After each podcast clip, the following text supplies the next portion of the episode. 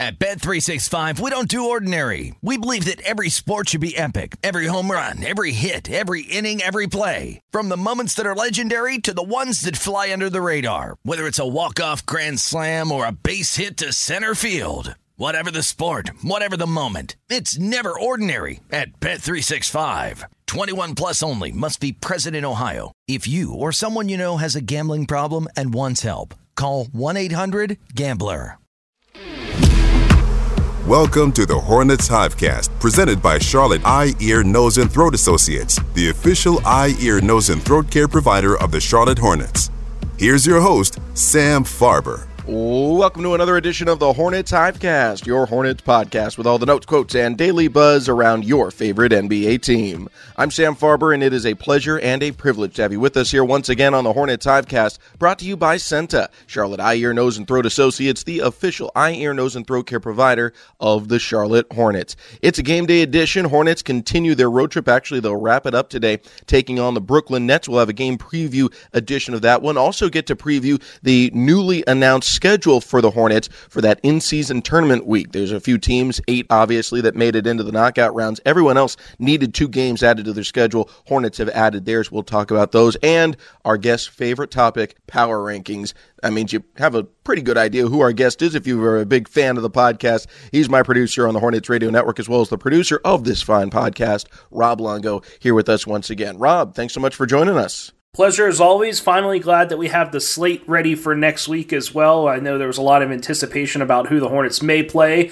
if they did not make it to the knockout round, so I'm glad we were finally able to get that settled, even if the NBA did announce that in the middle of the night the other day. Yeah, and you know what? I think there's a little bit of hope, uh, certainly going into the season, that there would still be some mystery at this stage, that the Hornets could be that hot team that made a run in the in season tournament and advance to the knockout rounds. Unfortunately, that wasn't to be. Unfortunately, injuries had a lot to do with it. Uh, but nonetheless, you know, we, we now know the schedule here for the Hornets for the next week. After their game against Brooklyn, they're still coming home to play the Minnesota Timberwolves. And then that Wednesday, Friday of the following week, the upcoming week, uh, Charlotte will visit Chicago on Wednesday and then host Toronto on Friday. So a new home game added to the schedule on Friday, December the 8th. Tickets are available now at hornets.com. First off, I think the in season tournament so far has been a great success. Again, I think, and I know you touched on this in yesterday's podcast, I think that the only item for me personally that would have been a little bit better is just having a, a, more time added in on that final day somehow, some way to kind of stretch the drama. Although I don't know how you could really do that without creating a massive advantage or disadvantage to certain teams based off what time they played. But there was so much, you know, number crunching and everyone kind of looking over and saying, all right, how much does this team need to win by and who's going to get the wild card and how's this all going to shape up going into that final day that it, it really made it intriguing. But either way, uh, I think it was a big success. And now, you know, you add two games into the schedule. And for teams like the Hornets who aren't going to play in the IST knockout rounds, I still think that there's a, a, a lot that you can take away from the in season tournament and you don't lose anything in terms of scheduling. I totally agree with you. And I think that was what I was trying to convey in the podcast yesterday is just the fact that stretching that drama would be great because I think the biggest thing, and that's what I went back to yesterday on the podcast, was that there's just no way good way to do it right now with 30 teams. You got 15 in each conference. There's just not really a good way to divvy up the pool play so that every team could play at the same time on the final day of group play in the in-season tournament. I think that would be the, maybe the ultimate goal, kind of like what Major League Baseball has done over the last couple of seasons, where everybody is playing relatively at the same time in their time zone, so there's nobody missing a start or anything like that that could influence seating or standings or who is in, who is out, and that sort of thing. Where it's just kind of an all-level playing surface where you just go out there and you just play the game for what it is. So I think that's maybe the one little thing that I would like to change as well. But I totally agree with you. The drama's been great. I know there was a little bit of controversy for a couple of teams teams in the final game of the in-season tournament as well, where it came to the point differential. And I know that's something that Sam Perley touched on in the podcast yesterday. But so far, so good. But it is really good to see at least like it kind of just get in motion. And again, there's a little bit of some play here because this is the first time this has obviously ever been done. So there's going to be some tweaks, I'm sure, along the way. But for the most part, it's been a slam dunk here so far for the NBA and for the rest of the league. Yeah, I'm in agreement with you there. I, I, think the one thing about having just the pools play at the same time is you still have that imbalance, that advantage that goes to, like, say, if you have, uh, you know, pool A is all teams playing in the Eastern time zone and pool B is all teams playing in the Central time zone. Well, now the Central time zone teams know what they need to do, or the, the teams playing in those games know what they need to do to make it. Um, and certainly, you know, in the game for the Hornets against the Knicks, where New York probably ran up the score a little bit more than they uh, otherwise would have in an effort to make the IST knockout rounds, uh, and it worked. It worked in their favor. The, the risk reward, though, is if Julius Randle turns an ankle in the final two minutes in a game that they were already up by 20 in, well, you know, Knicks fans aren't going to like that, but you, you, you take your chances and, and you make those measured, uh, measured guesses, I suppose. We do have the schedule now for the Hornets. In my opinion, this went about as well as it could be. Uh, we've been talking about it off the podcast for a couple weeks now, actually, trying to figure out, all right, what would the schedule be? I have held that I did not think the NBA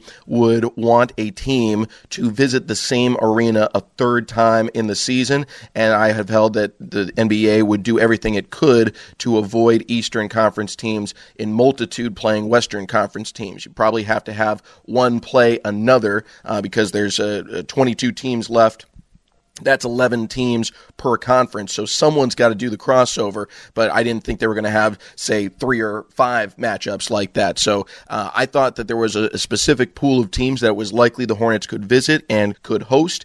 And Charlotte draws Chicago on the road and Toronto at home. And when you look at the standings, uh, that's a pretty good deal for the Hornets. You're looking at two teams. Obviously, they have talent.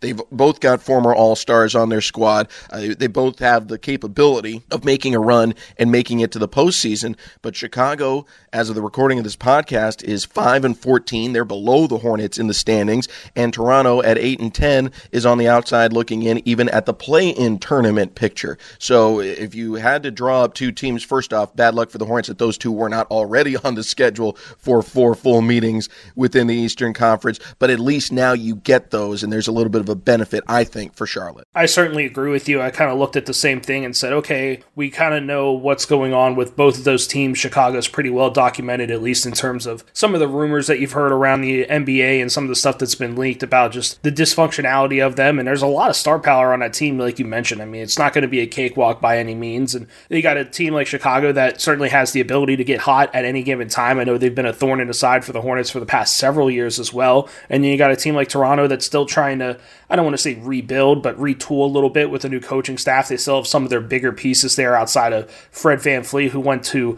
Houston in the offseason, but they still got Pascal Siakam and some of the other guys, Scottie Barnes, former rookie of the year as well. So it's not going to be easy by any stretch of the imagination, but like you said, I think this went about as well as it possibly have could for the Hornets selfishly am a little upset that the Hornets do have to go to Chicago on Wednesday next week because it's a little bit of a later start time for myself on the East Coast and all the Hornets fans with an 8 p.m. tip. But other than that, can't complain a whole lot. Uh, it's going to be a lot of fun here having Toronto at the Hive as well. Those are usually some pretty big games and some pretty fun games as well against the Raptors, who, again, we don't really see come in a whole lot, but we'll see them twice this year.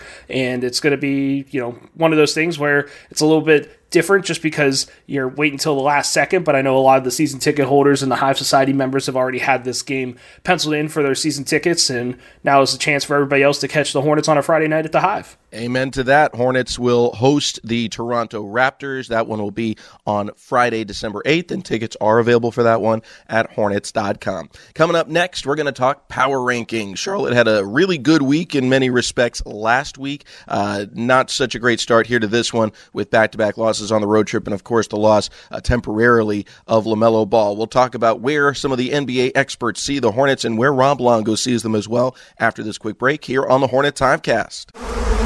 At Bet365, we don't do ordinary. We believe that every sport should be epic. Every home run, every hit, every inning, every play. From the moments that are legendary to the ones that fly under the radar. See for yourself when you sign up today and get $150 in bonus bets when you bet just $5. Whatever the sport, whatever the moment, it's never ordinary at Bet365. 21 plus only must be present in Ohio. If you or someone you know has a gambling problem and wants help, call 1-800-GAMBLER. Terms and conditions apply. Sam Farber, Rob Longo here with you on the HHC. Welcome back, and glad to have you here as we preview momentarily Hornets at Brooklyn to wrap up this three game road trip. One other note uh, as we mentioned in the previous segment, there is a new game on the schedule available for uh, you to purchase tickets to, and a Friday night at the Hive. Nothing better than weekend games at Spectrum Center. Friday night, Hornets will host the Toronto Raptors. That is on December the 8th, not tomorrow, December the 8th. So make your plans. Come out and join us at Spectrum Center. Rob Longo, I know it's one of your favorite topics, but power rankings are released around this time, or maybe within the last 48 hours, across the uh, spectrum of great publications that cover the NBA. Like to mix it up for you. So today we're going to look at the Athletics power rankings. But before I reveal where they saw the Hornets heading into this week, I need to know where you think Charlotte should rank in the hierarchy of 30 NBA teams. I'm glad you told me the athletic ahead of time because for whatever reason it just seems that the Hornets are a little bit lower in those power rankings more times than not compared to maybe ESPN or NBA.com. So with that said and that in mind, I'm going to say that the Hornets were probably ranked in about 26th on the athletic this week. Very close. They were 26th last week, but the Athletic put them at number 25. I actually, you know, looking through these power rankings, I don't have a lot of arguments here. Uh, I thought they appropriately put San Antonio at the bottom. I think there's been a lot of deference given from other publications to how great of a talent Victor Wembanyama is, and basically ignoring how bad the team has been playing. So I think that they rank them appropriately, uh, but they are giving Charlotte some credit and bumping them up a little bit to number 25. They do it in tiers, or they try and separate the teams into tiers, and unfortunately, Charlotte's in the bottom tier of tier six, not tanking yet, but maybe someday.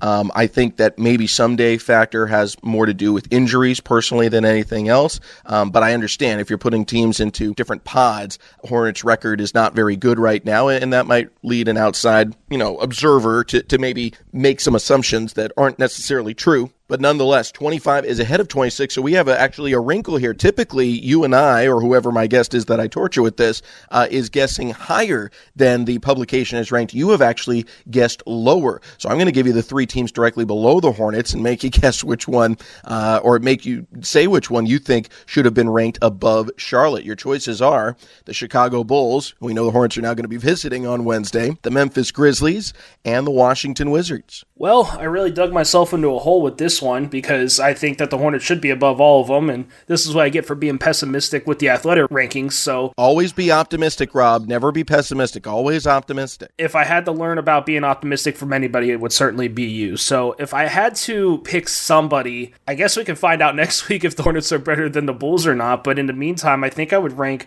Memphis ahead of them just because I think that Memphis falls into the category of the Hornets a little bit, where there was a lot of potential and a lot of hype going into this season, and they just haven't had people available for a multitude of reasons. Ja Morant has that 50 game suspension. Steven Adams lost for the entire season because of a knee injury, and those are just two massive blows because, in my mind, that's one of the best pick and roll combinations in the NBA right now, was those two, just because of the way that Steven Adams was able to attack the rim. Ja Morant is just so athletic and so crafty at the point guard position. So I feel sympathetic towards the Grizzlies, and I know a lot of it is kind of maybe their own demise more or less because they did let other guys walk in free agency as well and they kind of retooled the roster a little bit in that sense. So they're still trying to figure it out but i think that it's one of those things that if they were fully healthy they would be much much higher in a power ranking. so i think i would take memphis over charlotte just because of all those caveats. Yeah this is a tough one for me. I, I agree with you. I think memphis does fall into that category of if they're whole they're a much better team than their current record would dictate but they're not whole. And, and unlike charlotte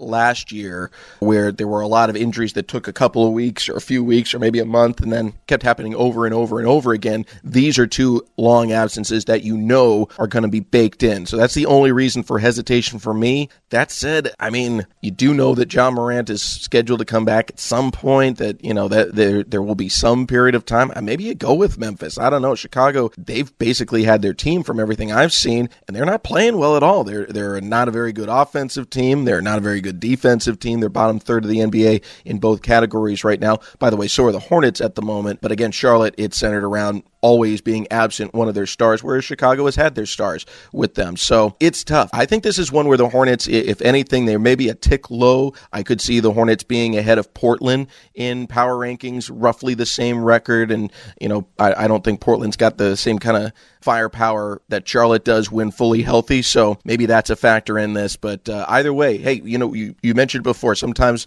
the athletic doesn't always uh, view, in our opinion, the best at the Hornets, but I think in this one they're pretty spot on. Yeah, I'll have to give a cap tip to where credit is due, and that's certainly with the Athletic. I think nailing the bottom portion of the power rankings. Didn't get a chance to look at the top ones yet, but in terms of what we've seen from the bottom five, six, seven teams, then I think they kind of got it right. And, you know, that doesn't make for good podcast fodder because we don't get to yell about it. But in all in all, you got to give credit where credit's due. I think they kind of nailed this one. Zach Harper doing the great work on the Athletics Power Rankings. Go ahead, check them out, and let us know what you think. Uh, hit us up on social media. One other note here and there, kind of detail about the Charlotte Hornets. They talk about a new face in a new place. They talk about Brandon Miller, and they even give love there, saying, "Man, that sure looked like a pretty good second overall pick." So lots to like about what they had to say about the Hornets, at least this week, in the context of Charlotte's been beaten and battered by injuries and absences again, and, and we're dealing with this once again. In any case, Hornets will have to persevere on through. They'll take on the Brooklyn Nets tonight to wrap up the road trip, and we'll preview the game for you next here on the Hornets Hivecast.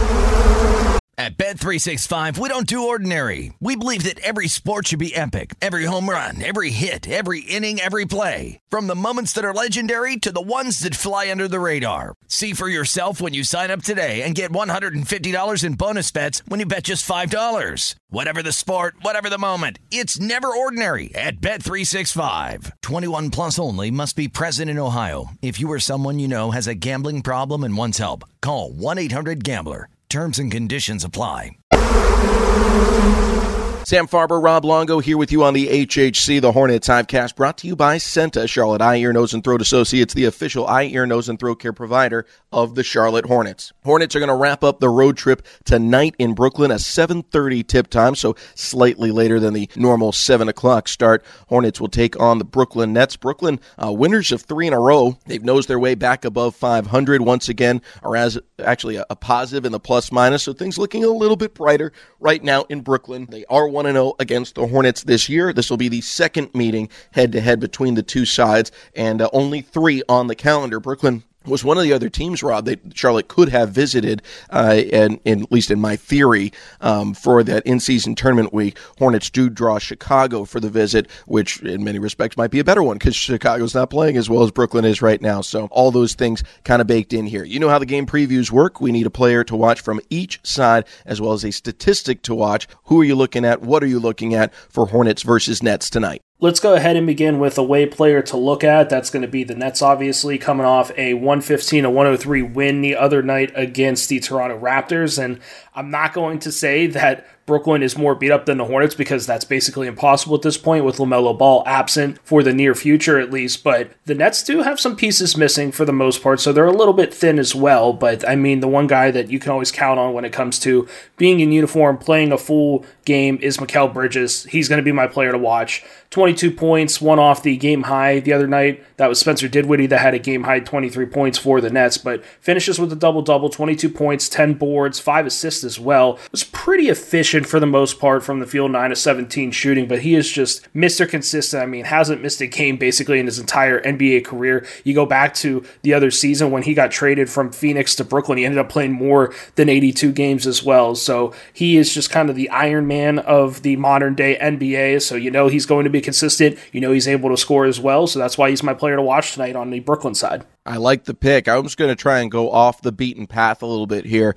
And I was thinking back to when the Hornets fell against Brooklyn really early in the season. And, and one thing that hurt the Hornets at that time was, was bench production. Uh, obviously, Charlotte had a different absence at that point in the season, but uh, nonetheless, it created maybe a slight potential imbalance or a, an opening for someone to come off the bench and have a big day. And as I recall, that day, uh, the big effort came from Lonnie Walker the fourth. Uh, he's a very good shooter. He kind of reset himself the previous season, playing for the Lakers uh, and, and, having some really strong performances, taking advantage of opportunities uh, that were made available to him by playing with LeBron James and Anthony Davis and that collection of talent. Um, but this guy's a sharpshooter. He's 46% from three over the course of the season. He's been a little up and down at times. Uh, sometimes those shot opportunities are there, sometimes they're not. Uh, the last game of in season tournament group play against Toronto didn't take a ton of shots, still had a, an overall solid game. Uh, but the game prior against Chicago, he knocks down six threes and scores 20 points, and he's had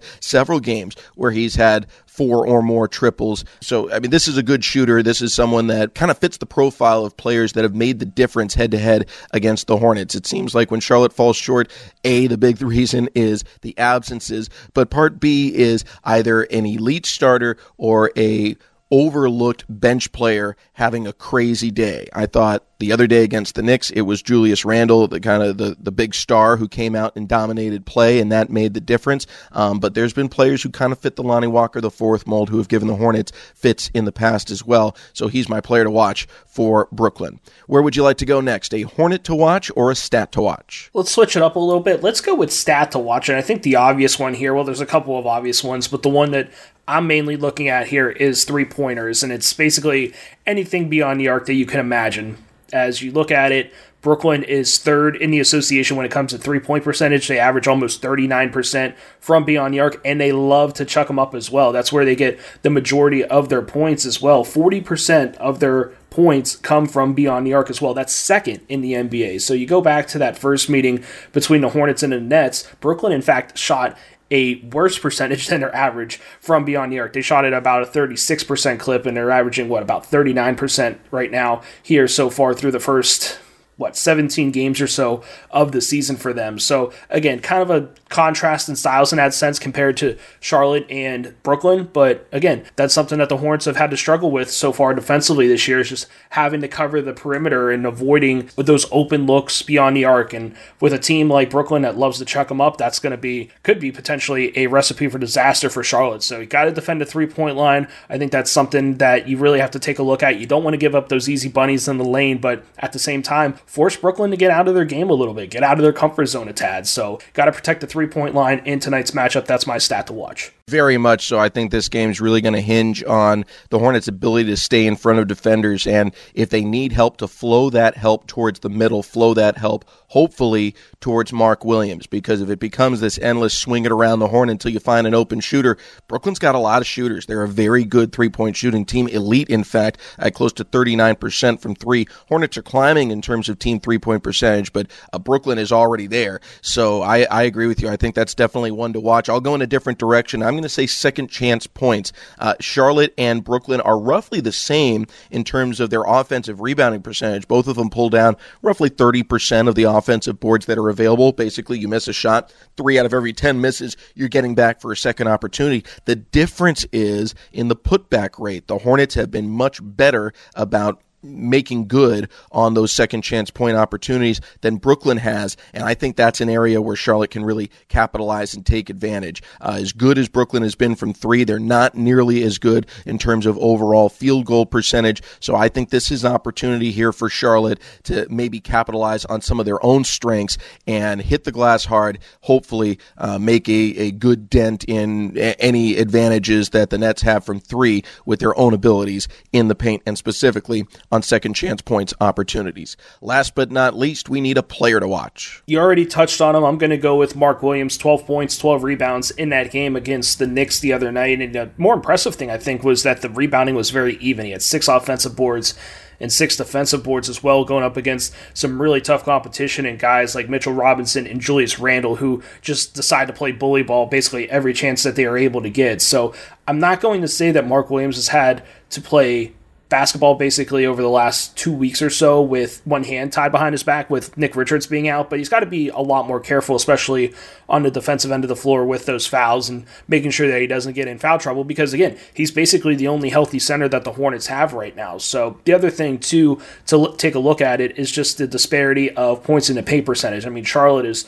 one of the top teams. They are, in fact, first. They get the majority of their points from the paint, almost 51%. That's tops in the league, where you have another team on the other side like Brooklyn one that only gets about 39% of its points from in the painted area. So again, that's something that is going to be interesting to watch here if the Hornets are able to defend that three point line, how much does Mark Williams get attacked at the rim? How is he able to stay out of foul trouble? And offensively as well, I mean, that's going to be the big uh, key in the paint is just trying to feed the ball to Mark. I know a lot of people play five out the Hornets are certainly capable of doing that, but this is a chance that maybe the Hornets might be able to do some one out, four in, or four out, one in. So you never know if if Mark's going to be able to have some opportunities to post up, get his back to the basket a little bit as well. So you know, there's there's a lot of different opportunities here for Mark Williams. Pick and roll is obviously one of them as well. So he's going to be my player to watch. I'm not going to say that he needs to go out and have 20 and 25 like he did in that in-season tournament game a couple weeks ago against Washington where he just dominated every facet of the game but he's going to be going up against a pretty good center Nic Claxton as well so definitely looking at Mark Williams as my player to watch tonight. Yeah, I wouldn't turn down the 2020 game. It would certainly help things, but uh, yeah, not vital, I would say, for Charlotte in this one. I like the pick. I'm going to go, though, with Terry Rozier. Terry got off to a great start to the season, seemed to pick up personally right where he left off in the game against Orlando. And then the other night against the Knicks, uh, a little bit of a dud by his standards, and he set a high one. 5 of 16 from the floor, 0 for 3 from 3, 11 points, did have 5 assists, um, and, the, the Hornets generally seem to to play a little bit better with him on the floor, obviously, than when he wasn't on the floor. But nonetheless, uh, you know, not the kind of scoring that the Hornets desperately need with LaMelo out, and that's kind of the, the double punch that, that you take when you're without LaMelo Ball, which, as of the recording of this podcast, we don't have any further information on him. Um, but uh, in terms of a timeline for him to return, but you know, if Terry's going to be that point guard, it's not just him distributing the ball, which he does a very good job of, but also he needs to continue to score. And so uh, I think the Hornets need that base of scoring. Brandon Miller provided a lot in New York. Miles Bridges uh, had his moments there, but it's not going to work unless you have that third guy, that third consistent piece. Uh, and in many respects, Terry becomes the first piece now in his return. So we'll see if Terry Rozier can have a bounce back game tonight against Brooklyn. If he does, I think the Hornets definitely have a good shot to come away with a win on this road trip. Either way, we'll have it covered for you tomorrow with a recap edition of the HHC. Rob Longo will be back on the mic for that one. Rob, thanks as always for joining me here on the Hornets Hivecast. Thanks, Sam. I'll talk to you on the broadcast later tonight. Looking forward to it. Thanks to all of you for tuning in as well. For everyone here, I'm Sam Farber saying it's been a pleasure and a privilege having you along. We'll talk to you next time right here on the Hornets Hivecast. Thank you for listening to the Hornets Hivecast, brought to you by CEENTA, the official eye, ear, nose, and throat care provider of the Charlotte Hornets. For more coverage, visit hornets.com. At Bet365, we don't do ordinary. We believe that every sport should be epic. Every home run, every hit, every inning, every play. From the moments that are legendary to the ones that fly under the radar. See for yourself when you sign up today and get $150 in bonus bets when you bet just $5. Whatever the sport, whatever the moment, it's never ordinary at Bet365. 21 plus only must be present in Ohio. If you or someone you know has a gambling problem and wants help, call 1 800 Gambler. Terms and conditions apply.